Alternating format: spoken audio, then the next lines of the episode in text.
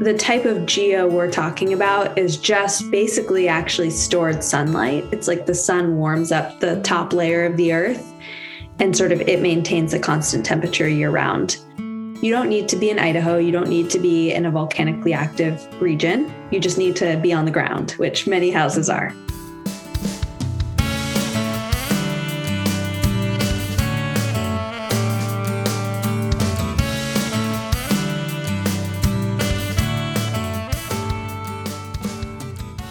Hello, hello, hello. This is episode number 10 of The Net Zero Life. I'm your host, Nathan Sfee, and today on the show, we're speaking with a Stanford educated ex Google innovator about geothermal energy, a technology that can heat, cool, and maybe someday power your home. Geothermal technology is over 100 years old, but today only makes up 0.4% of the world's energy supply. You may be familiar with geothermal energy from Yosemite's famous geysers, or from dipping in a naturally heated hot spring on vacation. That type of geothermal energy can be leveraged on a large industrial scale to create electricity. But today on the show, we're talking about the type of geothermal energy that any homeowner can leverage to heat and cool their home. Home geothermal, or in technical speak, ground source heating and cooling, relies on the fact that the temperature of the earth just beneath our feet stays at a comfortable and consistent 55 degrees Fahrenheit. When combined with a heat pump, geothermal energy can completely replace the need to have a furnace to heat your home and an air conditioning unit to cool it. Today's guest is Kathy Hannun. Kathy is the co founder and president of Dandelion Energy, the largest home geothermal company in the United States. Before founding Dandelion, she was a rapid evaluator at Google X, Alphabet's innovation lab, where she focused on identifying business opportunities to harness technology for large scale climate impact. She started Dandelion as an X project and then launched it into an independent startup company in May 2017. Kathy graduated from Stanford with a BS in civil engineering and a master's in computer science. Before we start, I want to share one stat from the interview that caught my attention. More than 70% of energy usage in the home comes from heating, cooling, and water heating.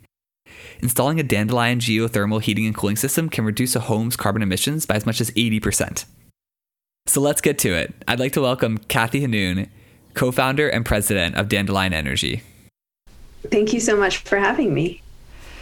I thought we could start um, with your, like, just a short history of your resume. Uh, it's super impressive and intimidating to someone like me. Uh, but as I understand it, you graduate Stanford with a degree in civil engineering, kind of a focus on the environment and water and energy, and then you joined the World Wildlife, the World Wildlife Fund as a fellow. But then quickly after, transitioned transitioned to Google. And so I'm curious, like, what was your mindset coming out of school? Was it NGO, I'm going to save the world? And then you're like, actually, no, like, capitalism is the way to go.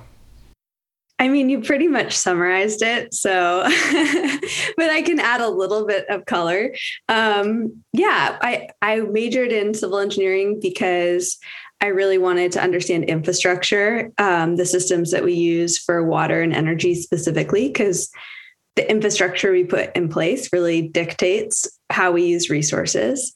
And I wanted to, my vision for myself was that I would work for a nonprofit or an NGO of some sort. And certainly this World Wildlife Fund opportunity was exactly that. So I got to work in Mexico um, for the World Wildlife Fund, doing some projects that had to do with water and sanitation. And on the surface, it was exactly the type of thing I wanted to be doing. In practice, it was it was um it was a it was a difficult experience. I mean, also a really parts of it were amazing. Um, there were a few problems though. So one was I'm not a fluent Spanish speaker. I can kind of understand Spanish. I, I studied it in like middle school, but not um, to the level you would need to be professional in Mexico. And not only that, but I was positioned in this town that was, um, it wasn't even Spanish speaking, it spoke a native language to Mexico. And so that was a barrier that was like pretty problematic for me being able to actually do anything. And then also the uh, organization, the World Wildlife Fund, they were actually i was more fellow a fellow for a partner organization of theirs based in mexico and that partner organization didn't have really a lot of resources. So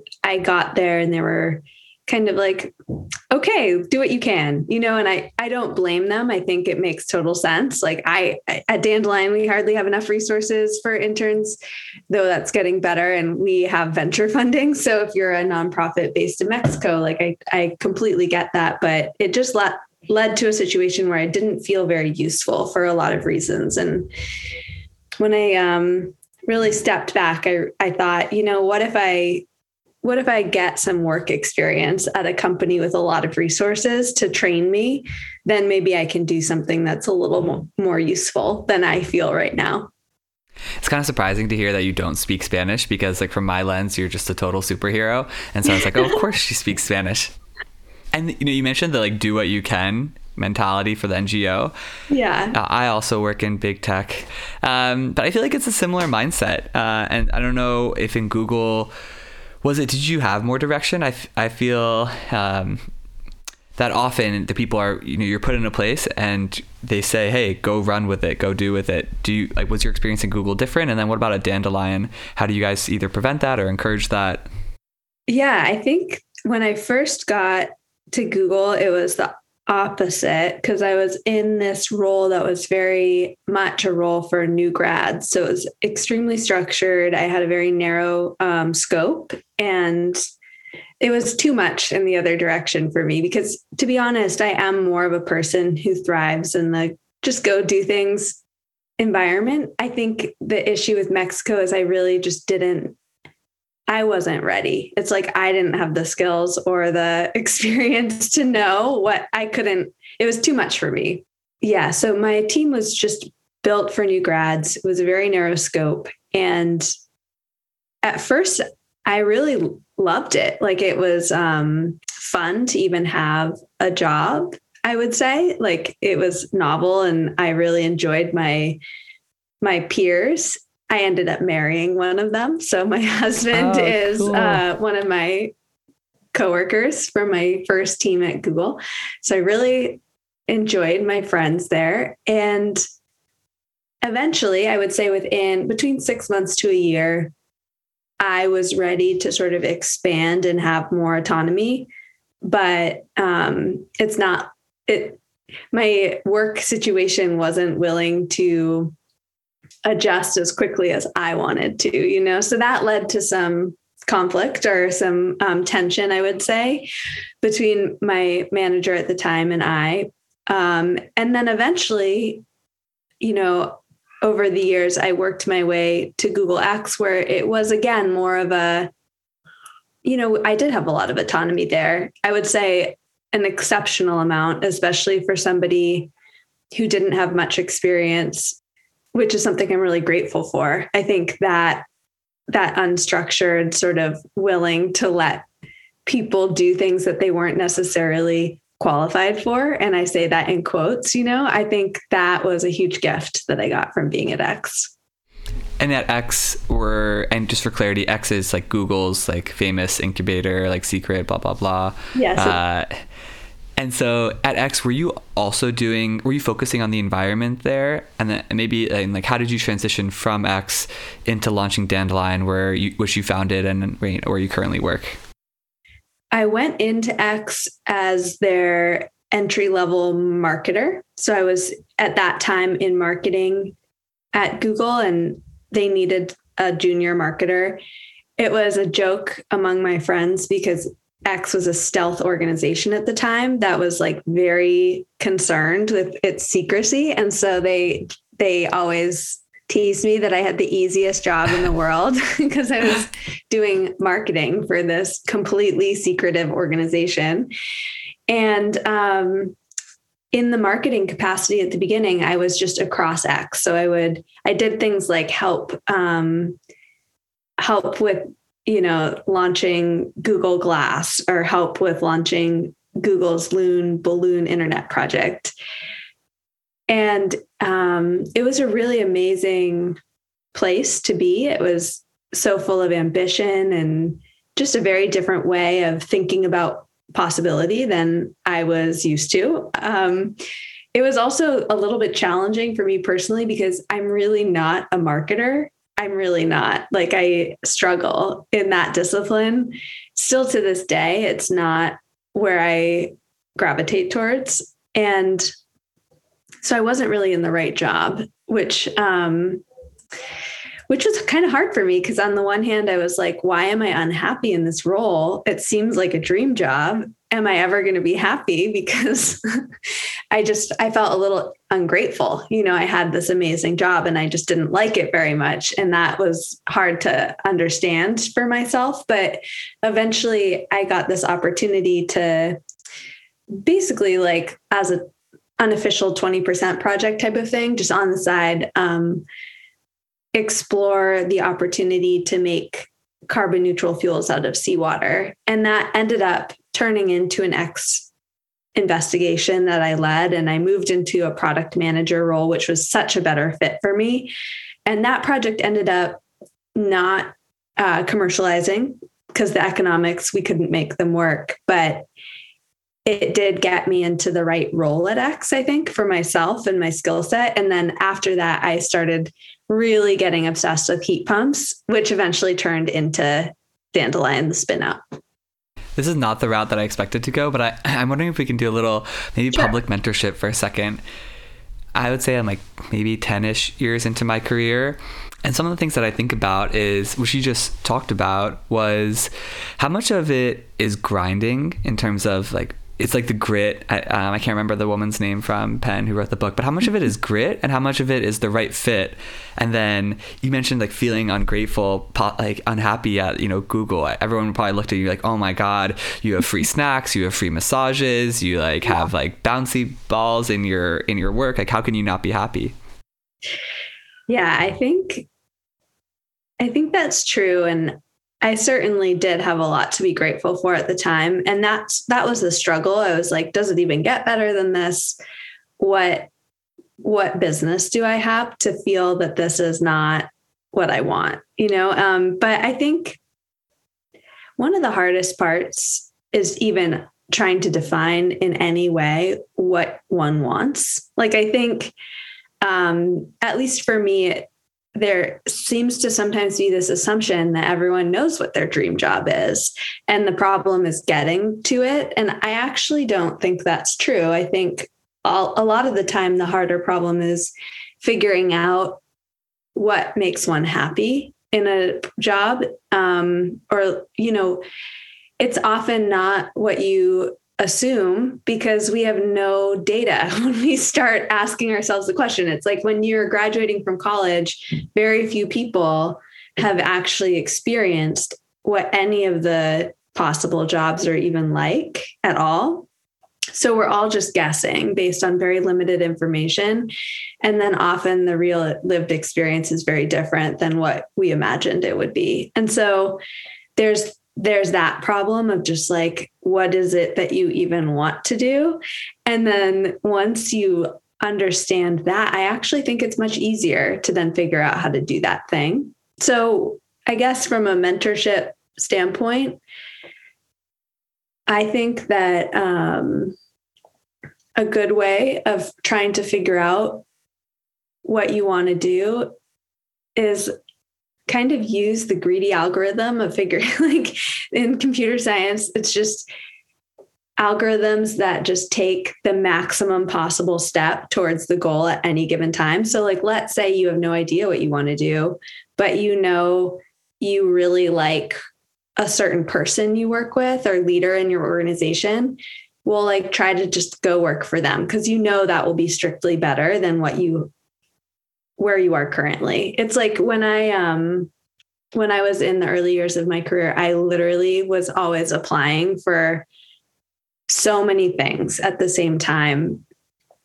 I applied to work at The Economist. I applied to do this master's program at Stanford. I applied to go work at X. I applied for just like really, I can't even remember. It was such a long list. And of course, I got rejected from almost everything but that's why it's such a numbers game and why I had so many applications outstanding. Cause like eventually one of them would say yes. And then I would be able to test out another hypothesis for like this is something I thought I wanted to do. How do I like it? And, you know, probably it would just lead to figuring out the next thing down the line. In your current role at Dandelion, which you founded, right? And now, if I understand correctly, you're the president. How much of what, how much of um, your role today is like doing stuff what you that what you love?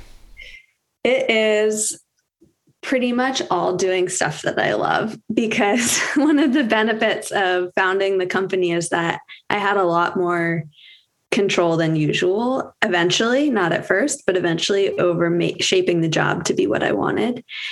And I actually made a kind of unconventional decision along the way to get here to this job that I love now, which was, you know, when I co founded Dandelion, I was the CEO of the company. And I actually was CEO of Dandelion from the beginning till 2020.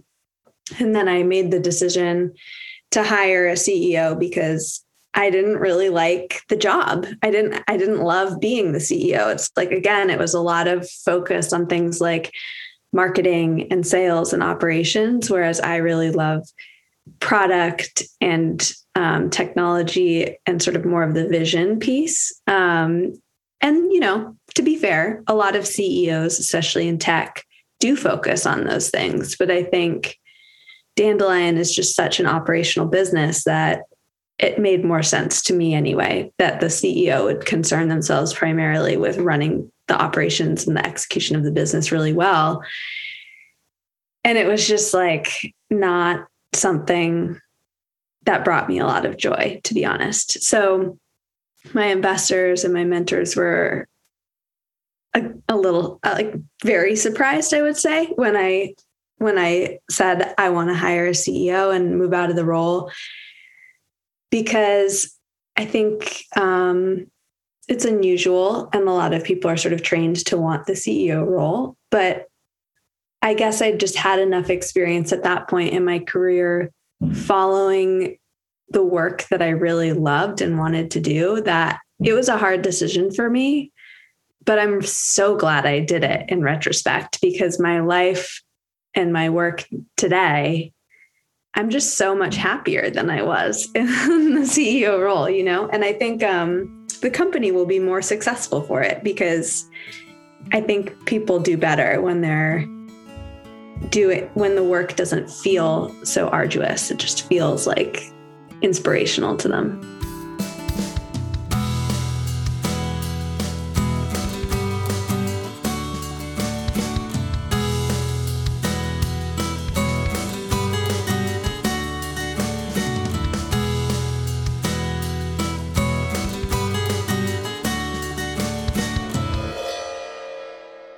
Dandelion is a home geothermal energy company, right? Yeah. I've gotten to read a little bit about it, but if you were to explain it to a fifth grader, how would you explain what Dandelion does? So, for most houses in the United States today, the way they heat is they take a fossil fuel, so oil, propane, or natural gas, and burn it in a furnace. And when that fuel is burned, it generates heat. Pretty simple obviously one of the consequences of this is you're burning a fossil fuel in all of these you know buildings all, all across the world. What you can do instead with geothermal is use a heat pump which is a machine that moves heat from one place to another to move heat from the ground into your house to warm it in the winter or move heat from your house into the ground to cool it in the summer and this is actually the most efficient way to heat or cool buildings. But the problem has been it's been really expensive to install geothermal heat pumps in the past and very uh, com- complicated to install them. And so, what Dandelion exists to do is to really make it super simple and much less expensive to install these systems. Because we think that if it's actually less expensive and simpler to install geothermal heat pumps than it is to install furnaces and boilers, everyone will do it. Because, like, why would you want a furnace or a boiler when you can have a geothermal heat pump? And so today, are there places where geothermal is already cheaper, or, or maybe maybe we'll talk about payback period, so less on the fifth grade level, more on the adult level. Today, where Dandelion exists, is it what's the payback period, and should like should most people be doing this? It is less expensive to have geothermal than fuel oil or propane in the states that Dandelion operates in today. So, for most houses with fuel oil and propane in New York, Connecticut, soon Massachusetts, so like the Northeast, um, yeah, it's less expensive. And the reason this is true is just fuel oil and propane is really expensive. Not only is it expensive, it's annoying to use. So we have two ways of paying for a dandelion system. It's kind of similar to rooftop solar, which is really where we got our inspiration when it comes comes to this. But half of homeowners finance the system, so they take out a loan to pay. And that allows them to pay no money up front at all and then the monthly payment to pay back that loan and to pay for the electricity to run the system is actually less than what they were paying per month for fuel oil or propane. So no cash outlay and the ongoing cost is less immediately. So that's a really attractive option for a lot of people. But then half of our customers prefer just to own it, don't want to take out a loan. And so for them, the cost of our system is it lands somewhere between twenty and twenty five thousand dollars, and you know that is obviously not a small amount. However, the savings per year are usually between two and three thousand dollars a year, and then that homeowner might have had to replace their furnace with another furnace at some point in the next 20 years anyway, which is the lifetime of our system. And replacing a furnace is probably like on the order of $10,000. So when you do the cost benefit, the payback period is it usually winds up in the five to 10 year range. If somebody wants to take the loan route, do they go to their bank and say like hey i'm looking for a loan or is that where dandelion steps up and provides the financing we have a partnership with several banks that you know we've just streamlined the process so that um, we can sort of handle a lot of the the paperwork and figuring out which loan and making sure the customer is getting the best deal and all of those things. But certainly, if a customer wanted to go to their own bank to get a loan, they could it's just a lot of the friction of getting geothermal has been exactly that type of thing where homeowners would have to go find a loan, go do their permits, go find a driller. And we just want to really make it less of a burden on homeowners so that they have to do much less in order to get the system. Is there anyone else that does what Dandelion does?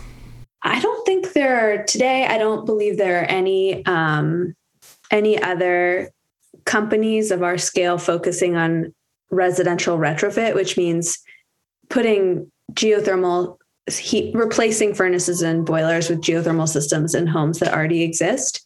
So, no, I would say like the closest companies to us today are the solar roof, the rooftop solar companies, but today they're not doing geothermal. So, today we're kind of alone, but I don't think that will last for long. And since you brought up solar, I know Google has Project Sunroof, which mm-hmm. um, are you familiar with? Um, just for people. So Project Sunroof, you can like put in your address, and it says like this is whether or not you should or shouldn't do solar. Um, and so it's kind of a two part question. Is there an equivalent for geothermal? Or is there like a good place? I know like Boise, Idaho is famous for having kind of like industrial level geothermal, but is there a good place, bad place for geothermal? Or like every house in the US should use it? And then if I'm considering making one change to my household, I'm thinking solar or geothermal. Is there a clear cut way to answer which one I should go with in terms of I want to maximize the protection of the environment? Hmm. Okay, so for the second question, which I think will lead us into the first question, I guess um, the way to answer the question, if you wanted to decide between solar and geo based on the optimization of what's best for the environment, what you should do is look at how much energy does your house use for heating and how much energy does it use for electricity other like not heating or cooling, but just appliances and maybe if you have an electric car, whatever it is that you use electricity for. For most homes in the US, they use a lot more energy for heating and cooling than for other energy because I mean, I mean, in, in New York, it's over 80% is used for heating, cooling, and hot water. But that won't be the case everywhere. Like I could imagine if you have an electric car in Mountain View, California, where it's very mild, um, maybe you use a lot more for other options. So that would be the way to answer that question. I will say though that solar and geo are very complementary because a geothermal system runs on electricity. So um, many of our homeowners get geo installed and then use their rooftop solar to run their geothermal system, and then their home is using renewable energy through and through. So that's an, a popular option. But to your question before around, you know, some places are better for solar than others. What does that map look like for geo? I think um, it's not as much about geology. So the type of geo we're talking about is just basically actually stored sunlight. It's like the sun warms up the the top layer of the earth and sort of it maintains a constant temperature year round, which is why caves or wine cellars just, you know, have a constant temperature. So you don't need to be in Idaho. You don't need to be in a volcanically active region. You just need to be on the ground, which many houses are. So that's easy. But what makes the economics better in some places versus others is it's really um, most economically viable in places where the cost of heating and cooling is otherwise high. So again, one region, one reason we've started out in the Northeast region is because millions and millions of homes are using fuel oil, which is a very expensive heating fuel. And if you're replacing an expensive heating fuel with geo, of course, um, that savings will be higher because you're not going to have to pay for that expensive heating fuel. The other thing that makes geo more viable today in some places versus others is weather. So if you need a lot of heating or cooling, you're more likely to benefit from geo than if you're in a very mild climate. And today some there's a lot of difference between states and utilities with how much incentives they offer for geo. So a lot of the northeast states and starting it's starting to spread actually throughout the country, but we're starting to see a lot more states put incentives in place to encourage geo adoption. And of course, that's great because then homeowners get, you know, around a $10,000 back on their system.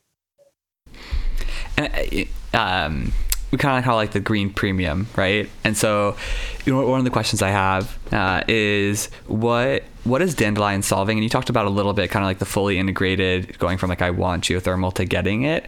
But what what are what is Dandelion solving? Um, whether it's financing, policy, technology, and then what do you need other people to solve in order for Dandelion and kind of like the world to succeed? Mm-hmm. I think what we what we're doing is productizing and creating a great customer experience from what has formerly just been a technology. So geothermal heat pump technology has existed before. You know, it's been around for decades. It's not new. We did not invent it in any way, but just because the technology exists doesn't mean people adopt it. And in fact, they have not. You know, geothermal is such a niche technology, even though it's such a great technology. So we're solving the financing, as you said, the supply chain issues, just like the customer experience issues, um, making the whole thing just less expensive so that it's actually a great investment for homeowners. And that's that's been one of the um, challenging things about this company for me as a founder is that there wasn't one lever that we could just focus on and the whole thing would be solved. It's been many different uh, many different levers that we've had to push on in order to change the state of affairs with geo but the good news is it's it seems to be working you know it's like we've seen lots of banks that were formerly not interested in geo when i started the company are now interested in working with us, which translates to lower financing costs and therefore like less expensive system to homeowners. We've seen many ut- no utilities really that I mean a few I'm sure, but very few utilities had incentives for geo and this company was founded only 4 years ago. Now every every major utility in New York state and many in Connecticut, Massachusetts, and elsewhere have have incentives. So you can see the policy landscape is dramatically shifting in Geo's favor. And um, yeah, we've just like we've vertically integrated. So for our customers, they can it's just a much smoother experience than it's ever been before. And so I, I see how much progress we've made in four years, and that makes me really optimistic that even though this problem is so multifaceted, it is yielding to effort, which is great. In terms of what the world could do to help, I think, I mean, there's a lot, right? There's a lot we all have to do. I would say right now there are some barriers to geo that seem unnecessary to me. Like there's actually a lot of subsidies in place for natural gas, for example, that are propping that fuel up, um, which of course disincentivizes people to switch away from it. And I think that really needs to change because why subsidize something that we don't actually want as a society? Um, but it's obviously very politically sensitive. There's a lot of work to do just in streamlining the permitting and sort of regulatory situation in each town because uh, there's a lot of overhead just associated with navigating every single town's unique uh, permitting requirements for this technology that they're not most people aren't that familiar with so there that type of thing i think will go and the solar industry has shown us that it's possible to do that so i think we just have to continue learning from that industry that's a little bit further ahead from us and, and continue smoothing out the experience if we rewind back the clock, would uh, a founder of a solar company 10 years ago have said the same thing you just said verbatim about kind of getting solar on rooftops? I bet they would. I bet they would. Yeah. And for them, they had to deal with the utilities being a foe, you know, like battling with them about net metering. We don't have that problem, which I'm so thankful for. The utilities actually benefit from Geo, so they want us to succeed. So in some ways we have an easier path in that in that particular sense. Um, but I do think there's a lot that we share in common. How do the utilities benefit from a homeowner installing geothermal? So let's say you're a homeowner that uses fuel oil, which you probably buy from a small company that is not a utility. When you switch to Geo, you're actually instead of using fuel oil to your house, you're buying electricity to run your geothermal system. So you're adding revenue to the utility, but you're not just adding revenue to them, you're also using a lot of your energy at night and in the winter. And your summer peak that you used to create from your air conditioner has been greatly diminished because geothermal is so much more efficient than an air conditioner. So you're adding electricity at all the right times. And that's why they really love Geo. In a similar vein, um, you know, Google announced an investment in Fervo, which is producing a, a more industrial level geothermal to power their data centers.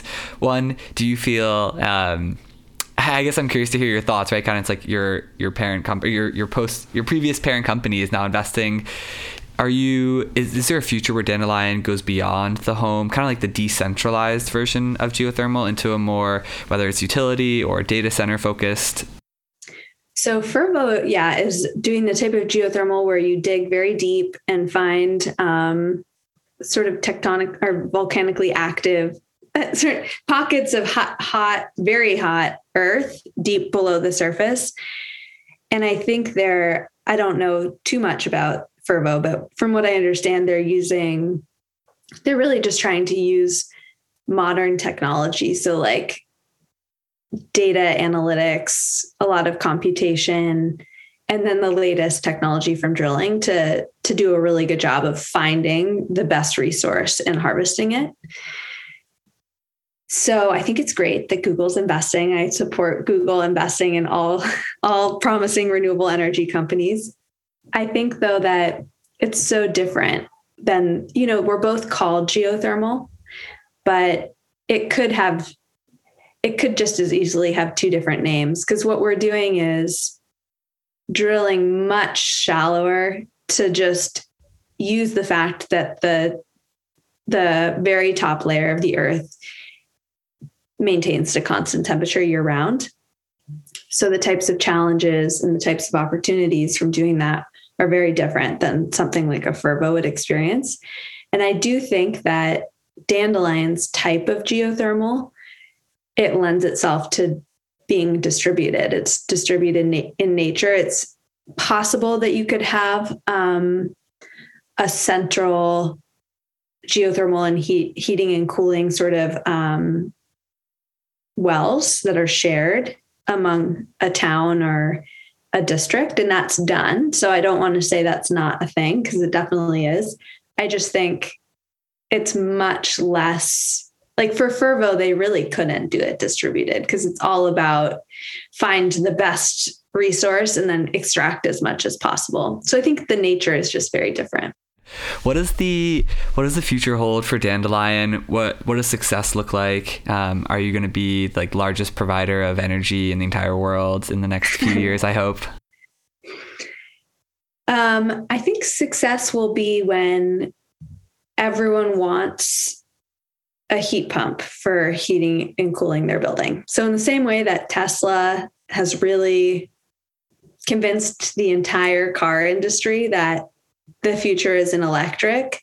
That's what I would like to do with HVAC. I would like to help just influence and create a world where every major HVAC company, every major and minor building owner um, realizes that the future is going to be in heat pumps. And so let's just shift over because we might as well. It's inevitable. And of course, I would love for Dandelion to continue to play a leading role in that transition, but the but the mission is really to decarbonize heating, however we can do it. Have you read The Wizard and the Prophet by Charles C. Mann? I have not, but I have read a summary of it. okay. Well, that's just so then you probably already know what I'm talking about. Um, I want to know if you're a wizard or a prophet. And for people who haven't read the book, which everyone should go do, it's uh, it's up there with *Sapiens* and and *Jobs* by Walter Isaacson in terms of like the books that I cherish the most. You know, the prophet is the person who says we need to change the way the human race acts, right? That we are fundamentally flawed as a species in terms of like our impact on the world. Versus the wizard is the is the is the engineer, is the innovator. Like we can innovate our way out of climate change. And I'm giving a very superficial summary. Um, I'm curious, do you consider yourself more wizard, more prophet? I I think dandelion really has wizard written all over it, and yeah, so I totally. strongly identify with the wizard because I think, yeah. So when I was in college for one year, I was um, sort of accidentally assigned to live in a co-op, which was um, we had a few of these co-ops where I don't know, it was like a lot of um, shared responsibility around the house tended to attract, I would say, people that might be categorized as hippies, though I don't know if they that's how they would self-categorize, but just the stereotype, that's what it was. Anyway, there was like in that environment, people would not shower for like weeks at a time to save water or you know just really um if it's yellow let it mellow kind of thing. Yeah exactly. That's right. That's exactly the spirit. And it was it was very much aligned to my values of conservation and being an environmentalist but very clearly not a way that the mainstream society would ever live, and probably for good reason, having lived in that house for a year. And I think the thing I love about heat pumps is the home is heated and cooled like better a lot of people say than with a furnace in a you know in a conventional air conditioner and it's less expensive and it's sort of a more premium offering right and and the fact that it's all of those things and it's emissions free is what makes it a great product. And I think similarly, what Elon Musk showed with the Tesla vehicle is in the you know before Tesla, I think sometimes EVs were people compromised and got one because they didn't want to emit carbon, but they had to deal with really short ranges and cars that just like weren't as performant as the as the gas cars. And that's no, longer the case. Like a lot of i think when we see the progress tesla has made a lot of people who don't really care that much about emissions still opt for that car because it's just so great in so many other ways. So that's the world that i would like to live in where we have great products that and you know it's we're comfortable and we can do that without destroying the environment since founding uh, a climate focused company, have you made any changes or are you more self conscious of, of any kind of more taboo uh, climate topics? It, you know, as an example, like eating meat. I don't like, do you eat meat? Uh, what are your thoughts?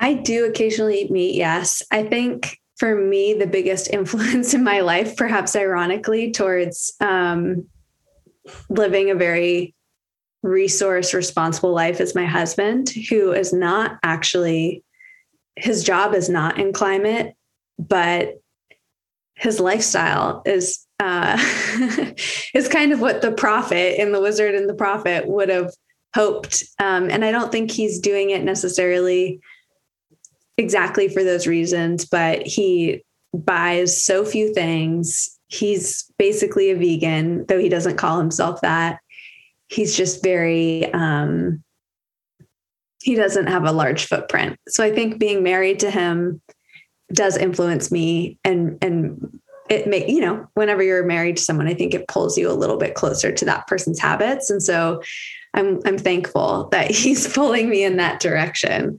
But I do think I will tell you like I think morally it is better to be a vegetarian. Like I can say that very confidently. The fact that I am not one is because I, like many humans, have trouble living a life perfectly in accordance with my values. But I do think I I, I have a lot of respect for those people that have that have made that choice. Yeah, and full disclosure, I think you know part of this journey for me is just like learning to live in the vague, which is that like we're not always wizards and we're not always prophets. Um, and uh, so it's interesting. Are there any other like kind of climate taboos that you think about as kind of now like a front facing of a climate tech company? Or do you consider actually? Let me start here. Is Dandelion a climate tech company?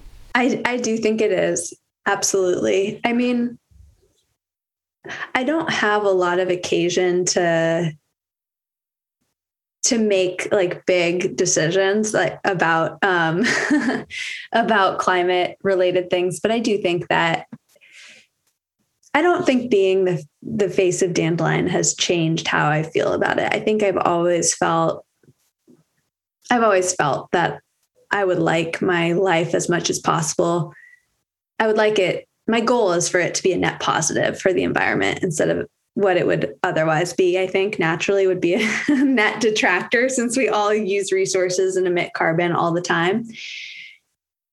And I know for me, I have it's a big goal because like I fly on airplanes a lot and I use more resources than 99% of people in the world because you know I'm I've been lucky to be a citizen of the United States and have um, the opportunity to fly a lot, you know, and, and, do all those things. So I, I know that I'm, I'm, like uh, starting from behind and hopeful that with my work at Dandelion and and other work too that I'll be able to somehow claw my way forward and hopefully um, hopefully end with a net benefit impact but we'll see I think it's fair to say that through your your work how, how many homes are already using dandelion uh, heat pumps we probably have just south of a thousand heat pumps installed at this point. and so uh, you have the information on your website for people who are interested in going to see. But and how many uh, how many tons of CO2e of carbon have, has dandelion removed from the world? Over hundred and fifty thousand at this point. So fair enough to say that that's quite a number of airplane rides and uh, and and cheeseburgers. We're getting there. Thank you. Thank you so much for your time. Um, you know, two final questions. One, if um, is Dandelion, there's actually three, because is Dandelion hiring, and what do you say to people who are interested in working at Dandelion? And then um, if anyone wants to get in touch, what's the best way? Dandelion is hiring a lot, and um, if anyone's interested, you can see the open roles on our website. And yeah, if anyone wants to get in touch, hello at dandelionenergy.com, or you can get in touch with me directly at Kathy at dandelionenergy.com. Thank you so much. I had a great time. Me too. Thank you so much for having me.